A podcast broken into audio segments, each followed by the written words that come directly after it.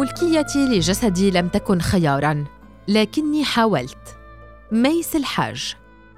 ذلك اليوم عندما قررت الوقوف في صف الثورة لأبدأ المشاركة في المظاهرات المناهضة للنظام كنت مستعدة للتخلي عن كل شيء مقابل استمرارها وانتصارها ومقابل تلك الحرية التي لطالما حلمت بها. لكن عقلي لم يدرك حينها اني ساتخلى عن حريتي لقاء السماح لي بالبقاء في المناطق الخارجة عن سيطرة النظام. تركت جامعتي في مدينة اللاذقية وأنا طالبة في السنة الثالثة في قسم اللغة العربية للتوجه نحو مناطق سيطرة المعارضة في ريف اللاذقية هربا من الاعتقالات وبطش النظام.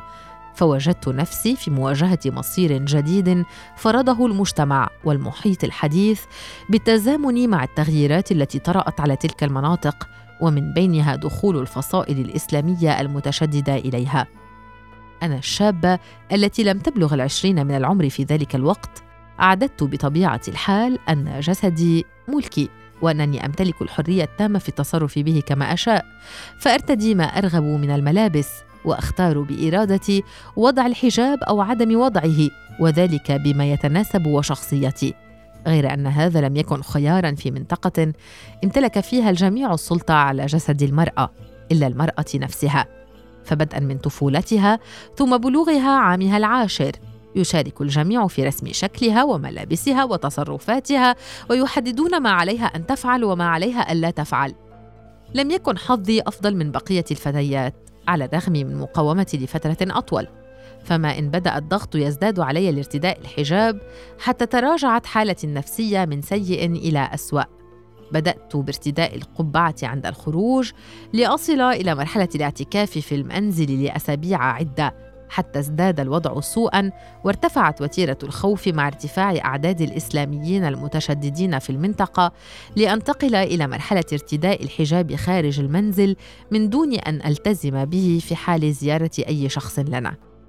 بحثت طويلا عن حلول وعن من يساندني لكنني لم أجده بين أشخاص أنهكتهم الحرب والهروب من القصف. فخشيتهم من الموت لم تعد تجعلهم يرون أهمية لصراعات لطالما صنفت هامشية. صراعات من أجل طريقة الحياة وسبلها والحقوق الشخصية.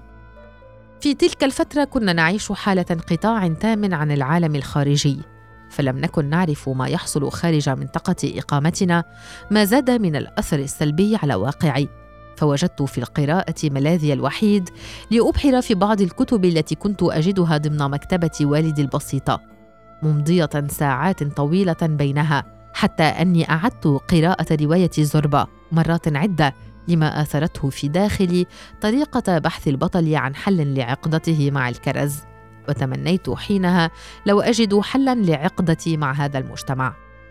بعد وقت قصير بدأت الرسائل تتدفق علي وعلى عائلتي داعية إلى ضرورة ارتداء الحجاب والالتزام بالملابس الشرعية المفروضة على النساء كافة إذ لم يكن من المسموح لأي امرأة أن تكون مختلفة ولما يحمله الأمر من خطورة. اتخذت القرار بالخضوع لسلطة المجتمع والقوى الحاكمة ذات الفكر المتشدد. كان قرار ارتداء الحجاب بمثابة استسلام لي أمام المجتمع والسلطة التي تحكمه. لكن اسبابا كثيرة كان لها دور في هذا الأمر. أبرزها شعوري بالذنب. إلى جانب عد الاختلاف هذا ناتجا عن قلة الإيمان وارتكاب الفتنة والخطأ. وربطه بقلة الدين وحمل أفكار علمانية ما من شأنه أن يشكل اتهامات جدية تعرضني بدورها لمخاطر حقيقية سواء على الصعيد الشخصي أو العائلي فضلا عن الشرخ الذي تتركه بيني وبين محيطي ومجتمعي إذ يسعى الجميع إلى إبعاد بناتهم عني ونبذي وكأني مجرمة أو كأني ارتكبت خطأ لا يغتفر.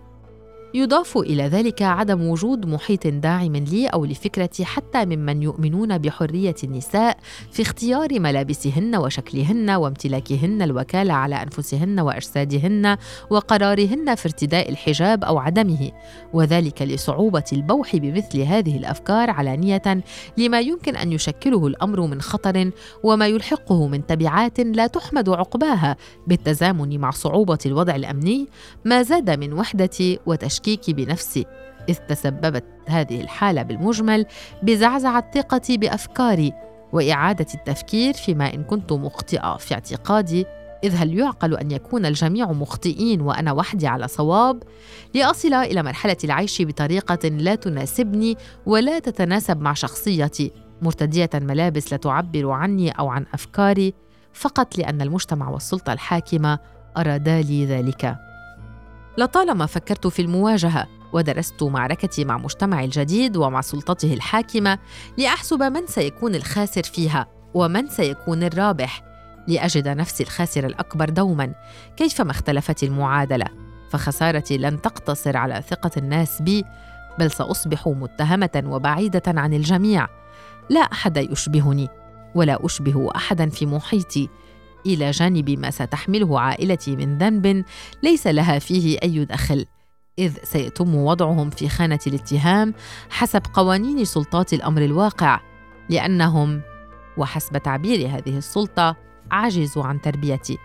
بل سيمتد الخطر إليهم ليصبحوا عرضة للسجن والمساءلة خاصة وإن المحارم الأب والأخ والزوج هم المسؤولون عن تصرفات المرأة تبعا لتشريعات المناطق التي تحكمها الفصائل الإسلامية. هذه العوامل كلها جعلتني أجد نفسي في موقع أضعف من أن أواجه فيه. وإن حاولت الصمود والتمسك بموقفي لفترة من الزمن واتباع مختلف الوسائل التي أتيحت أمامي غير أن الوقت زاد من خطورة الأمر وجديته ومن قوة سلطة الحاكمين بدلا من إضعافها كما كنت أحلم. لم تكن نهاية قصتي كما يحدث في الأفلام التي أحببناها في أعمار الشباب الأولى فلم أنتصر كبطله في قصتي بل على العكس انتصر الجميع علي وعلى جسدي وانتصرت العادات والتقاليد والمجتمع والجماعات المتشددة وكنت أنا الخاسرة الوحيدة في قصتي. خسرت حلمي بالعيش كما أردت وخسرت الكثير من قوتي وطاقتي خلال فترة الصراع. أنا الخاسرة ليس لأنني الحلقة الأضعف ولا لأنني لم أجد من يقف إلى جانبي فحسب بل لأنني خسرت عمرا واحلاما رسمتها للعيش بسلام وحرية. احلاما بأن أكون أنا وليس تلك الهوية التي منحني إياها مجتمعي الجديد والتي لا تعبر عن هويتي الحقيقية. لم أنجح في أن أكون قدوة لبقية الفتيات اللواتي رغبن في التحكم بقراراتهن. واللواتي أردن أن يلبسن الحجاب أو يخلعنه عن قناعة ورغبة وليس عن فرض. لم أستطع أن أدافع عن قراراتي ورغباتي وأحميها فصرت ضحية جديدة يرسم لها المجتمع والسلطة الحاكمة حياتها وملابسها وتصرفاتها كما يريد وكما يحلو له مع اختلاف بسيط وهو أنني حاولت.